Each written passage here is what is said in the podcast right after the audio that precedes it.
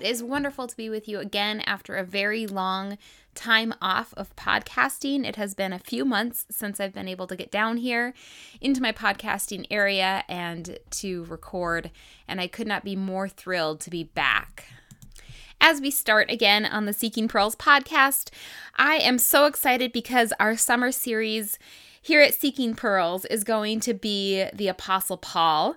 We are going to go on a journey that will probably last all summer through the Apostle Paul's journeys through the book of Acts, through some of his letters as they intertwine into the book of Acts, into his journey towards Rome and his imprisonment. And we're just going to study the Apostle Paul, his journeys, his letters, and ultimately his Jesus. Because, of course, the whole goal of studying the Apostle Paul is to learn about this Jesus who turned his life upside down and who he proclaimed throughout the entire known Roman Empire, and that he ultimately went to the death for.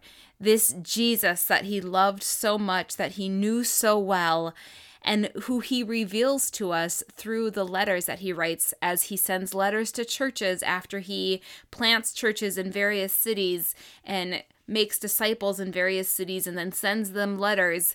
He teaches us about the Jesus that he got to know and love so dearly. So, of course, Jesus is the ultimate goal as we study the Apostle Paul.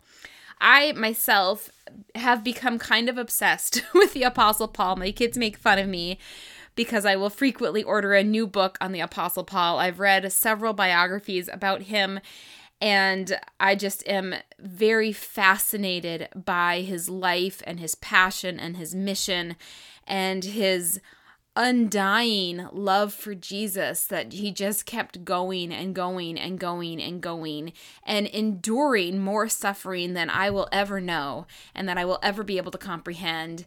Enduring that suffering with joy and perseverance and and the whole time just with a, this yearning heart to know Jesus more. I find him utterly fascinating and and just like can't learn enough. And so I'm very excited to go on this journey with you this summer.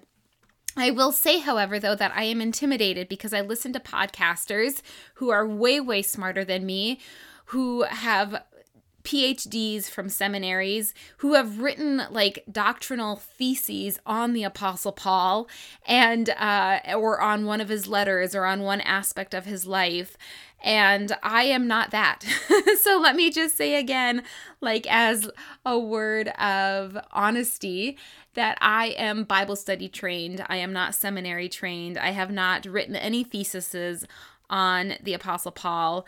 I did actually, I will say that I did write my senior thesis statement in college for my undergrad religion degree. I did write that on Paul's view of sanctification. So I did write several papers in college on the Apostle Paul, but not at seminary. And and I have no PhDs. I don't even have a master's degree. Uh, I am Bible study trained through and through. And so I just want to say that right up front. I read books and I study the Bible, and that's where everything I have to offer comes from. There are hundreds and thousands of people who are more knowledgeable than I am. Um, so I just give you that as a word of warning. But um, but I do love the Bible, and I do love to study the Apostle Paul and how he points us to Jesus. I want to share with you as we begin um, something that I found very fascinating in one of the biographies I read. This one by Adam Hamilton, who's a little bit more liberal than most of the other writers I read. He's a wonderful writer, and I enjoy his writing very much. He says this it could be reasonably it could reasonably be, be argued that no other human, apart from Jesus himself, has had a greater impact on the world than Paul of Tarsus. His theological reflections on the meaning of Jesus' life, death, and resurrection have had a profound impact upon every branch of the Christian faith. His missionary journeys took the gospel across the Roman world. He mentored many second generation Christian leaders, 13 of the New Testament's 27 books are attributed to him, and one half of the Acts of the Apostles is devoted to telling his story. Today, one third of the world's population look to his writings for inspiration, spiritual direction, and ethical guidance, more than follow the teachings of Muhammad, the Buddha, and Confucius combined. He is not, Adam Hamilton, who wrote that, is not the only uh, biographer that I have read on the Apostle Paul who have called him, in fact, they all have, have referred to him as apart from Jesus, the the person in humanity who has had the single greatest impact in the world than Jesus himself. Um, so he, why not study the Apostle Paul, right? Like, uh, I just I'm so excited to dive into this study about him. So, th- this podcast, this episode, is going to look at who Paul was BC. So, I'm going to call it Paul BC, Paul before Christ. Um, not in the years BC, because Paul was probably born in 1 AD, but Paul himself, BC, before Christ. Who was he before he met Christ? So, in this episode, we aren't going to look at any of his teaching, teachings of Jesus, we are going to look at who he was before he knew Jesus. And then in the next episode, we will focus specifically on his conversion when Jesus met him and transformed his life. Then we will spend an episode on the silent years. Paul went into silent years after he became a Christian, after Jesus met him and turned his life upside down. Paul retreated and had years of silence where he literally just spent time learning from Jesus about Jesus.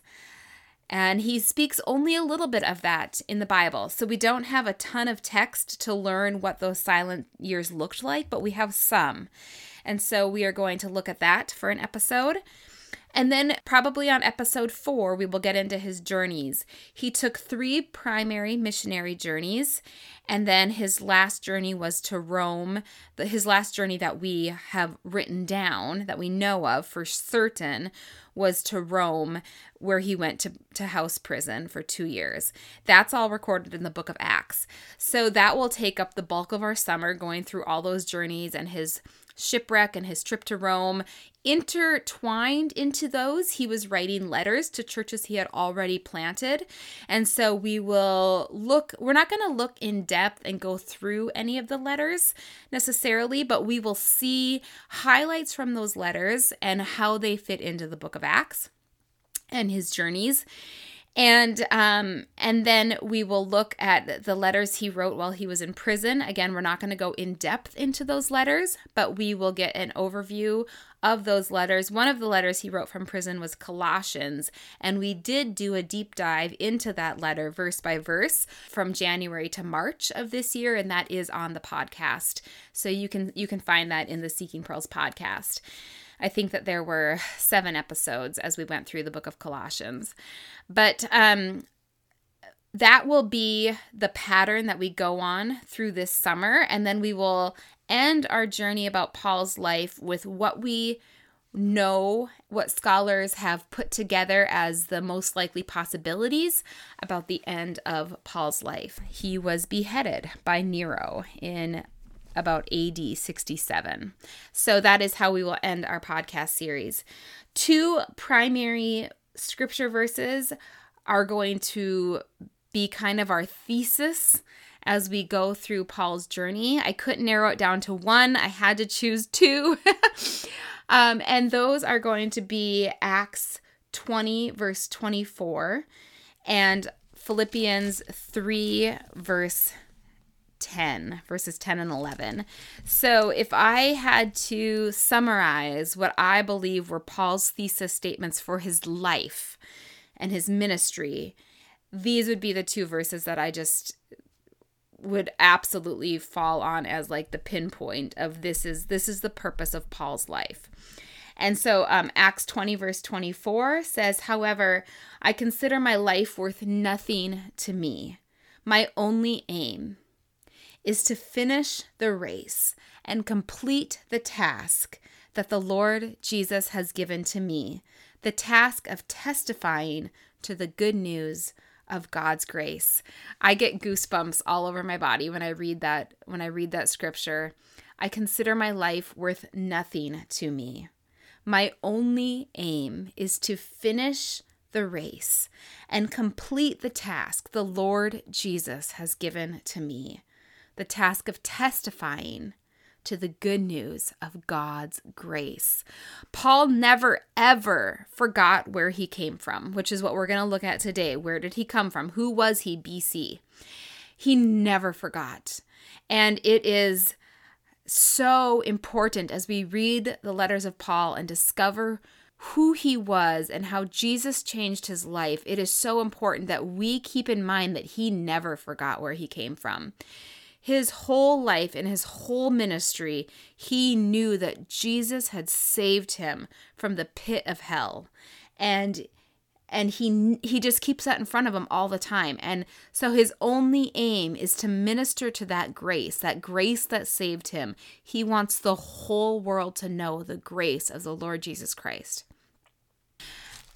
Philippians 3 verse 10. Now, this is I just love this so much because he is writing Philippians from Rome in prison. He doesn't know, in the book of Philippians, it's clear that he knows that there's going to be a verdict coming soon about whether or not he's going to live or die at this point, whether or not he will be killed for his faith in Christ now or if it's going to come at a later time. He doesn't know, but he knows a verdict is coming soon. And he still says this in verse 10 of chapter 3. He says, I want to know Christ. Yes, to know the power of his resurrection and participation in his sufferings, becoming like him in his death, and so somehow attaining to the resurrection of the dead. He still wants to know Christ. That's what gets me in this scripture. I mean, there's so many other scriptures I could have chosen for Paul's thesis like for to me to live as Christ and to die as gain. I mean that also would be one of Paul's theses from Philippians 121. But this one I just I find astounding because he has walked more closely with Jesus than anybody. He has suffered more for Jesus than anybody. And yet he says, I want to know Christ at this point when he writes Philippians, he's been he has known Jesus for probably about 30 years by the time he writes Philippians, maybe little less than 30 years. And he's walked so so so closely with Jesus and yet he can still say, I want to know Christ. Like there's so much more he wants to know about Jesus. And that just spurs me on. Like, I want to know Christ. Like, if the Apostle Paul is still learning about Jesus, there's so much more for me to still know about Jesus and for that to be my the ultimate cry of my heart. I want to know Christ. Yes, to know the power of his resurrection and to participate in his sufferings, becoming like him in his death, and so somehow to attain the resurrection of the dead.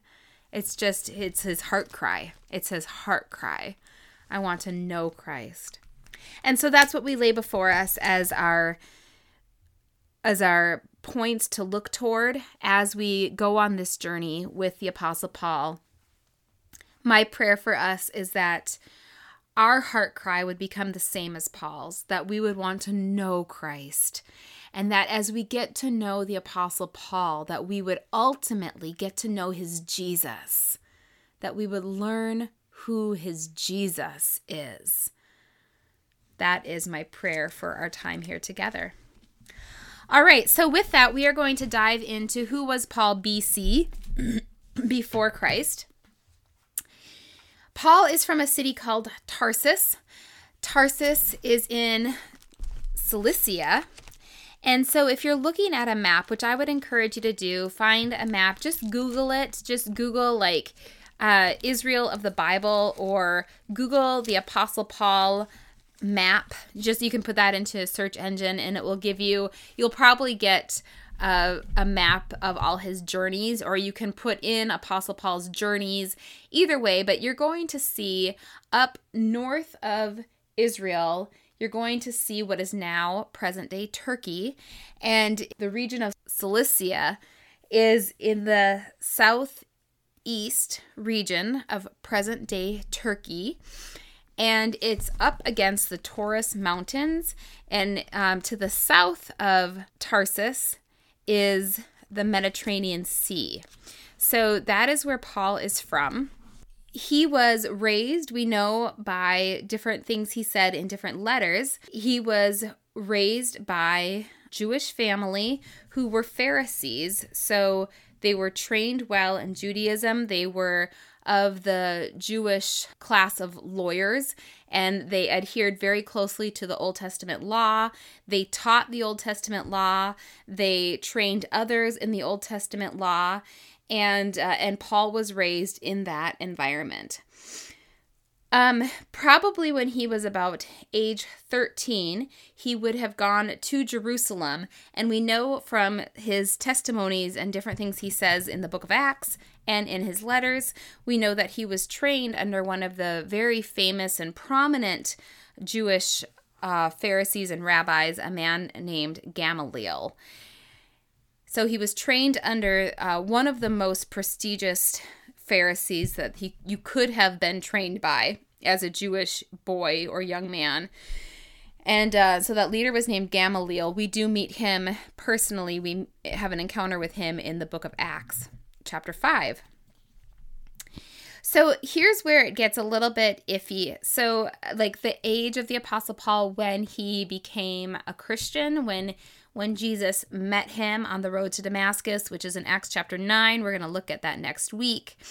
Um, the age at which he was when that occurred, people have different views, but I'm going to give you what I have found to be the most compelling, I think.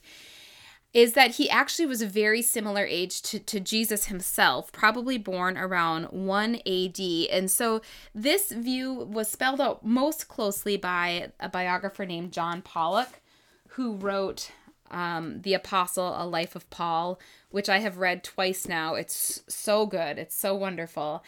And so this is he he laid this out the most clearly and I find it the most compelling. Uh, and so I'll just give you kind of his rundown as he's done a ton of research, which all these biographers did, but he um, he says that more than likely the apostle Paul or or young Saul. He was born as a, as a, his Jewish name was Saul, but his parents had Roman citizenship as well. And so that is why we know that they were wealthy because citizens of Cilicia did not have Roman citizenship unless they had purchased it for a quite high price. And so we know that he came from a wealthy family or that somewhere back in his family line there were like somewhere in his ancestry there was a, a close connection with the roman emperor and so they were of they were a prestigious family. We know that a Jewish prestigious family.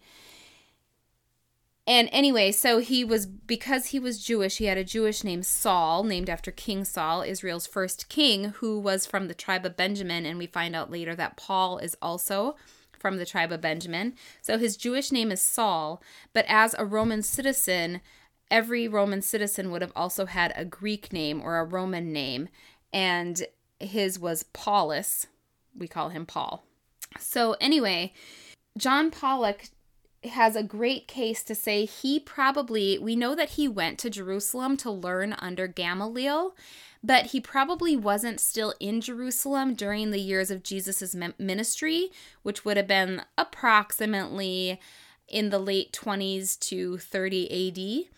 And so, what probably happened, and the reason that he presents that, and I think it's so compelling, is because if if young Saul, we'll call him Saul at this time because he was definitely living in the Jewish world, being trained as a Pharisee, so he would have gone by Saul. It wasn't until he started doing a lot of work in the Greek speaking world in the throughout the Roman Empire that we see in the book of Acts he starts to go by Paul. So at this point he's Saul And uh, if he had been in Jerusalem while Jesus was turning over tables in the temple and while Jesus was like coming to the festivals every year when he would come down from Galilee into Jerusalem for the different festivals and doing preaching, if if Saul had been in the crowd of Pharisees who were questioning Jesus and challenging Jesus, it just seems very likely that in letters of Paul, Paul would have referred back to those times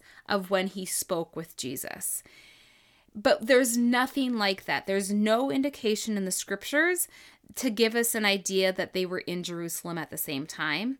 And so what this biographer says, and many others, say that he probably learned under Gamaliel from age 13 until his early 20s, and then went back home to Tarsus, started engaging in his father's tent making business because we know he was a tent maker.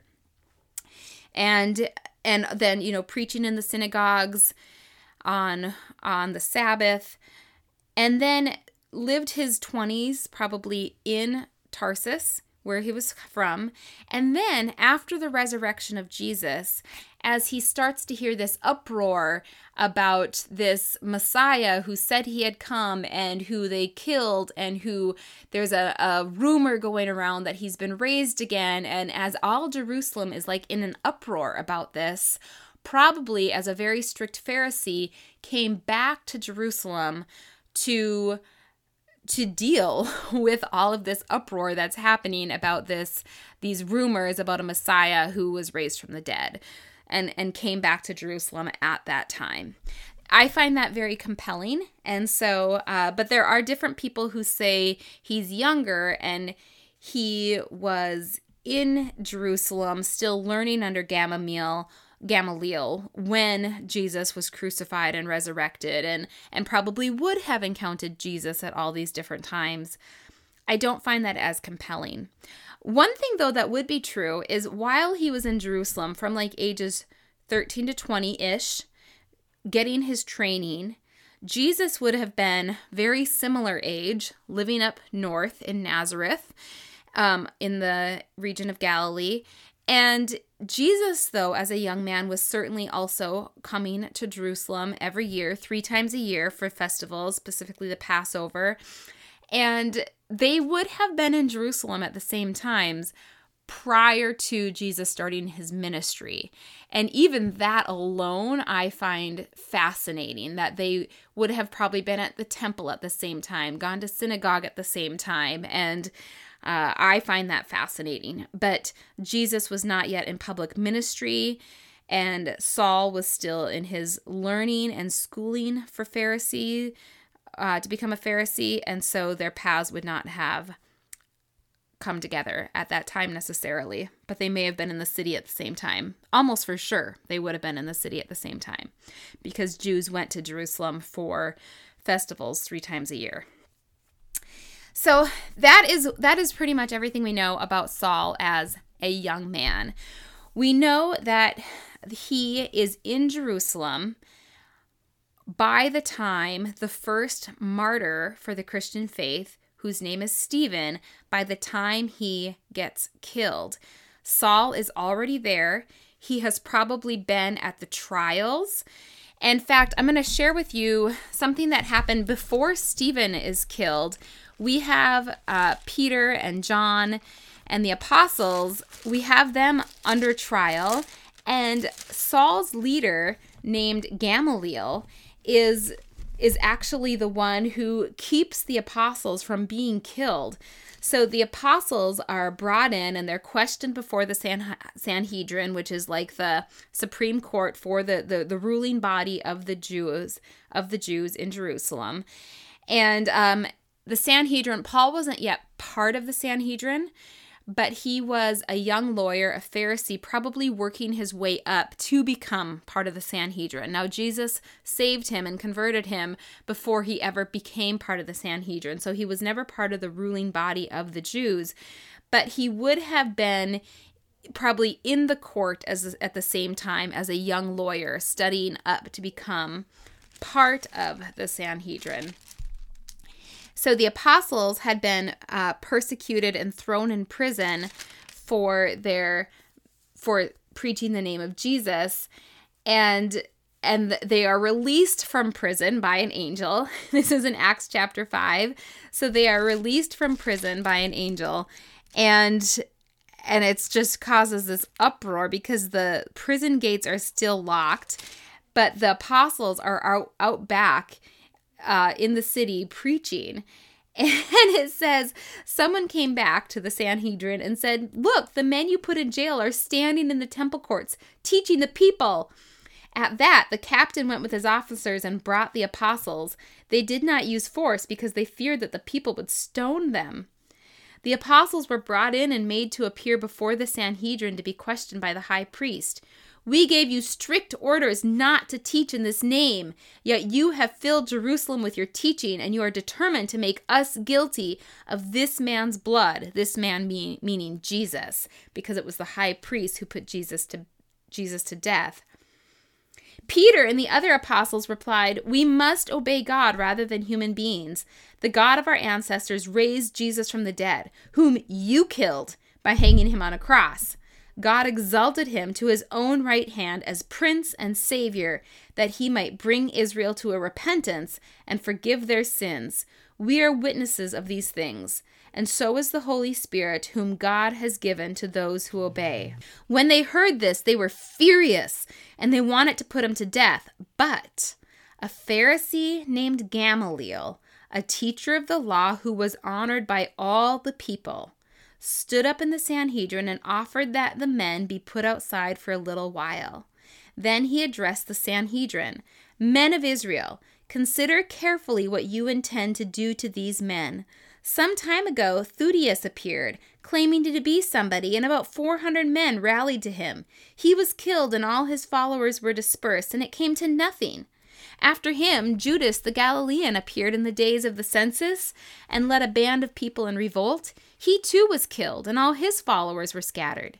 Therefore, in this present case, I advise you leave these men alone. Let them go. For if their purpose or activity is of human origin, it will fail. But if it is from God, you will not be able to stop these men. You will only find yourselves fighting against God. His speech persuaded them. They called the apostles in and flogged them. Then they ordered them not to speak in the name of Jesus, and they let them go. All right, so the reason I shared that is we have not yet been introduced into Saul or Paul, but the biographers that I've read make a case that he almost certainly was here at this hearing of the Sanhedrin as a young lawyer.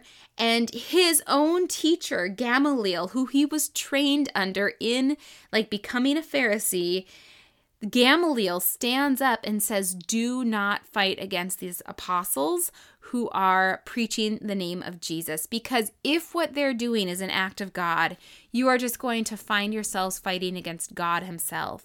But is if it is of human origin, if they're just making this up, it's gonna go away. It will fizzle out. Just don't mess with it.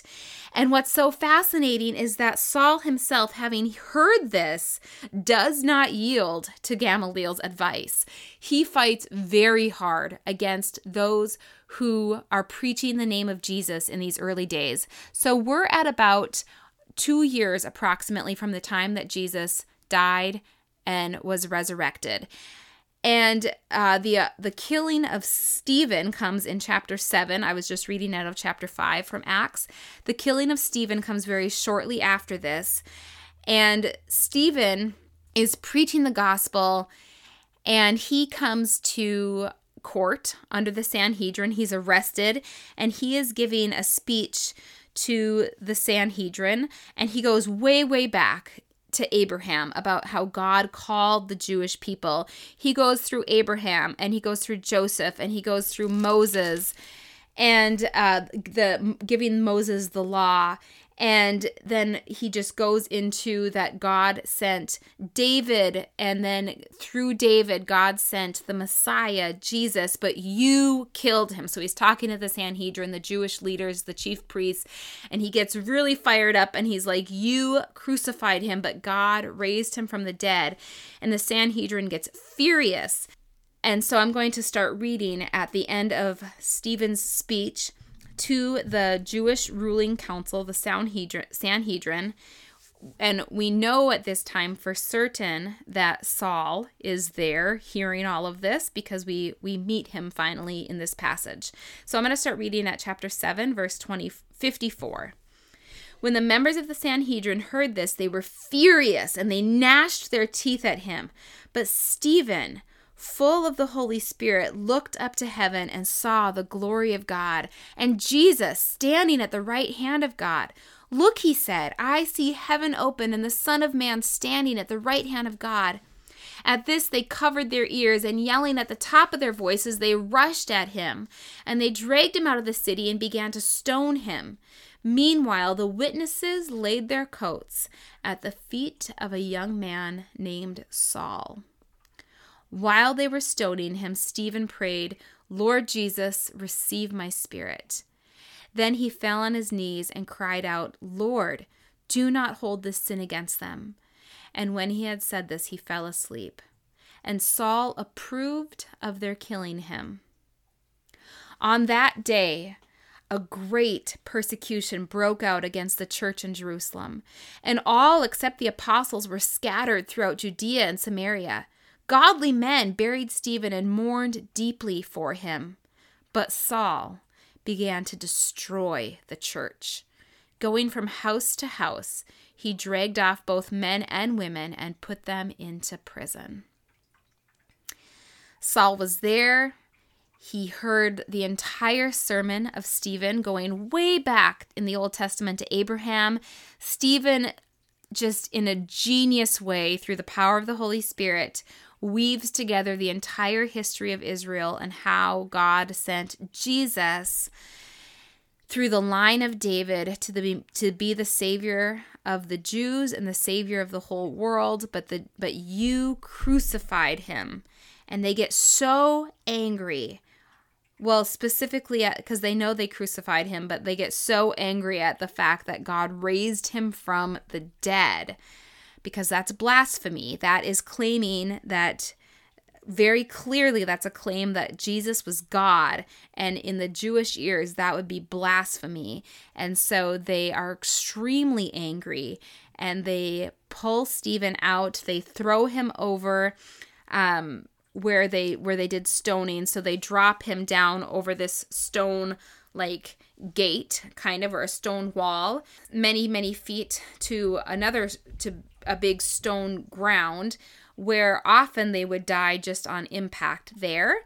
But then if they don't die on impact, they throw a huge stone right on his chest, and that stone should kill a person. That first stone should kill a person. But if it doesn't, then they continue to pummel him until he is, de- is dead, is how they did stonings.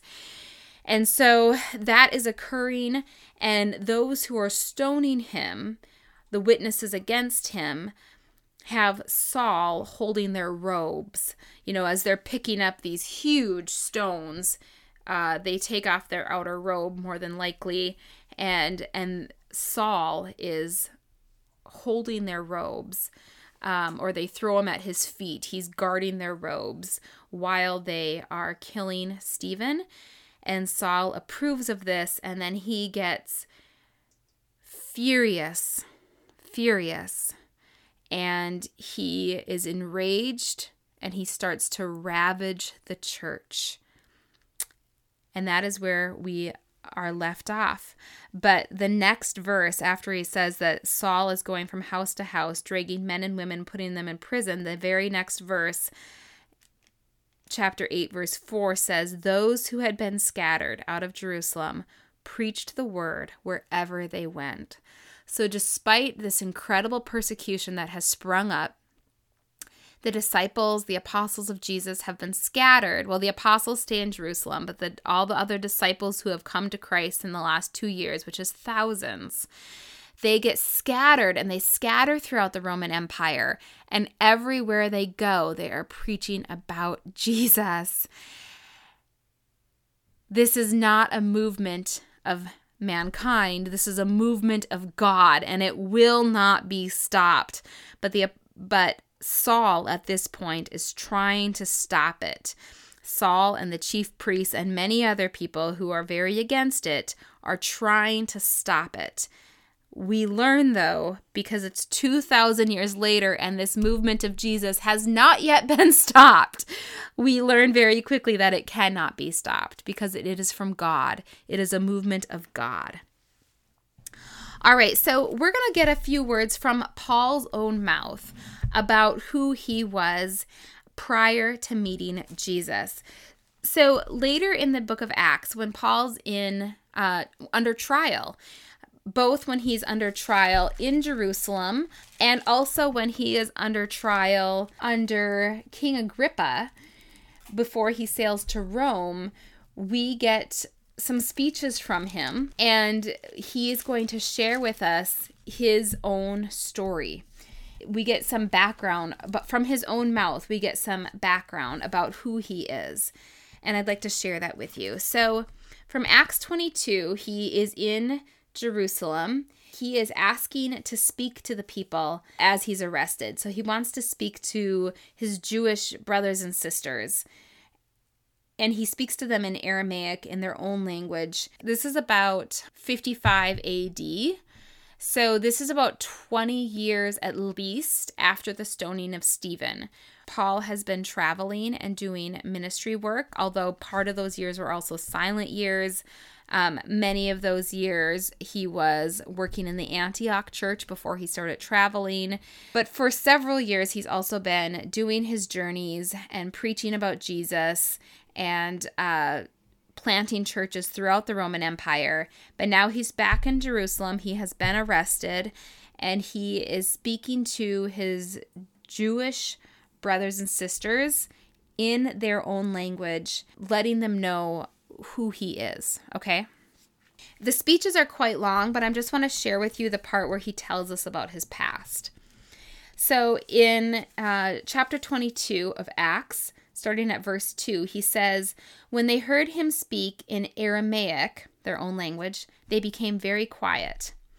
Then Paul said, I am a Jew, born in Tarsus of Cilicia brought up in this city. I studied under Gamaliel and was thoroughly trained in the law of our ancestors. I was just as zealous for God as any of you are today. I persecuted the followers of this way to their death, arresting both men and women and throwing them into prison, as the high priest and all the council can testify. I even obtained letters from them to their associates in Damascus. And I went there to bring these people as prisoners to Jerusalem to be punished. All right, so from there, he's going to go into what happened when he was on his way to Damascus, which we will get into next week. That is when he, uh, that is when he comes to Christ. Jesus reveals himself on the road to Damascus. So he's giving us this background, though, of who he was. He does the same thing uh, the next time this is actually two years later he's under he's now speaking to king agrippa and he's going to give a, another explanation as as to who he is and what his past is. And so i'd like to share that with you as well. He says to king agrippa I too was convinced that I ought to do all that was possible to oppose the name of Jesus of Nazareth. And that is just what I did in Jerusalem. On the authority of the chief priests, I put many of the Lord's people in prison. And when they were put to death, I cast my vote against them. Many a time I went from one synagogue to another to have them punished, and I tried to force them to blaspheme. I was so obsessed with persecuting them that I even hunted them down in foreign cities. This man was vicious. He was a vicious man who tried to force them to blaspheme. How do you think he did that? By flogging them. They would flog believers in Jesus the same way that Jesus was flogged, ripping the skin off their back with like the claws at the end of the whip until they would deny Jesus. If they did deny Jesus, they would stop flogging them. If they didn't deny Jesus, they would do it up to 39 times because 40 was a death sentence and the Jewish people were not allowed to carry out death sentences, but often they would die anyway, even with less than 30, or I mean, with less than 40, because of uh, the loss of blood. So we learn in Paul's letters actually that he also. Uh, had he had received floggings many many times during the years that he was traveling and doing his ministry journeys. Uh, but before he ever received a flogging himself, he did it to many other people, trying to get them to deny Jesus. He was a vicious man. It's interesting that he uses the phrase, I hunted them down. I was so obsessed with persecuting Christians that I hunted them down in foreign cities. We can just see the anger and the hatred inside of this man before he came to Christ. In his letter to the Galatians, Paul shares actually like next week and the following week when we talk about his uh, conversion and his silent years we are going to glean quite a bit from what he writes to the galatians we get some good pieces of the puzzle there. But he I'm going to share what he says about himself prior to meeting Christ in his letter to the Galatians. He says this For you have heard of my previous way of life in Judaism, how intensely I persecuted the church of God, and I tried to destroy it. I was advancing in Judaism beyond many of my own age among my people and was extremely zealous for the traditions of my fathers. So he was advancing in Judaism. He was on his way to become part of the Jewish ruling council, the Sanhedrin. He was climbing the ladder, working on getting there, trying to destroy the church, the Christians. In his letter to the Philippians, he gives us another little piece of the puzzle about the pride that his background carried. In the in the Jewish world, his background was one of a place of prestige, like I mentioned earlier. He says this to the Philippians If someone else thinks they have reasons to put confidence in the flesh, I have more. Circumcised on the eighth day, of the people of Israel, of the tribe of Benjamin, a Hebrew of Hebrews, in regard to the law, a Pharisee. As for zeal, persecuting the church. As for righteousness based on the law, faultless. He did everything to a T. He was gaining in Judaism beyond many of people his own age. That's what he said. If there was anybody who could brag about how well they were doing in regards to being the best Jew possible, it was Saul before he met Jesus. He's going to go on to say, however, in that same letter to the Philippians, that all this stuff that he used to consider to be gain, he now considers it nothing. It's nothing compared to knowing Christ. Uh, but at the time, he was zealous and he was hateful hateful of the church. And he did it out of a place of just misunderstanding, misunderstanding, and thinking that he was being zealous for God when really he was trying to kill the movement that God was working in the world through Jesus. One thing that I want us to remember is that we are looking at who Paul was before Christ. And that's so important for all of us. This is such important information because all of us were someone else before we met Jesus. Paul writes to the Corinthians in 2 Corinthians 5:17. He writes this beautiful well-known phrase that if anyone is in Christ, he is a new creation. The old is gone. Behold, the new has come. And he can write that with confidence because it's true of himself the old Paul, when he met Jesus, the old Saul who hated Jesus, who hated the gospel, who hated this message of reconciliation, this message of grace, message of resurrection. He hated all of that.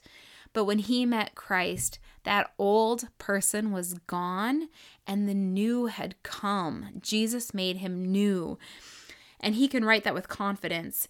He also says to the fir- to the Corinthians in for, in his first letter to the Corinthians, First Corinthians chapter 6, he's writing about people who are living in their sin, who are embracing their sin, and he says these people cannot enter the kingdom of God. And then he says, and that is what some of you were. You were people who were living in sin and not just living in sin unknowingly, but embracing your sin, hanging on to your sin. That is what some of you were. But you were washed, you were sanctified, you were justified in the name of the Lord Jesus Christ by the Spirit of our God. That is what some of you were. That is what Paul was. He was somebody who was living in sin and hanging on to his sin for dear life, ravaging the church every single day. That is what some of you were, but you were washed, sanctified, justified in the name of the Lord Jesus Christ. Praise be to Jesus. As we close our time of looking at Paul BC, I want to share one more scripture with you where he talks about what he used to be. And this is just so beautiful. So beautiful. He this is in one of his very last letters that he is going to write. It's in First Timothy. His last letter is Second Timothy. And he is writing to Timothy, who we are going to meet Timothy on our journeys this summer. Uh, Timothy becomes to Paul what he calls his son in the faith, his his dearest person in his life. Many of the biographies that I've read have said that they believe that Timothy is the dearest, closest person to Paul in Paul's whole life, and uh, and this is what he's writing to Timothy in 1 Timothy 1, verses 13 to 16. He says, Even though I was once a blasphemer and a persecutor and a violent man, I was shown mercy because I acted in ignorance and unbelief. The grace of our Lord was poured out on me abundantly, along with the faith and love that are in Christ Jesus. Here is a trustworthy saying that deserves full acceptance.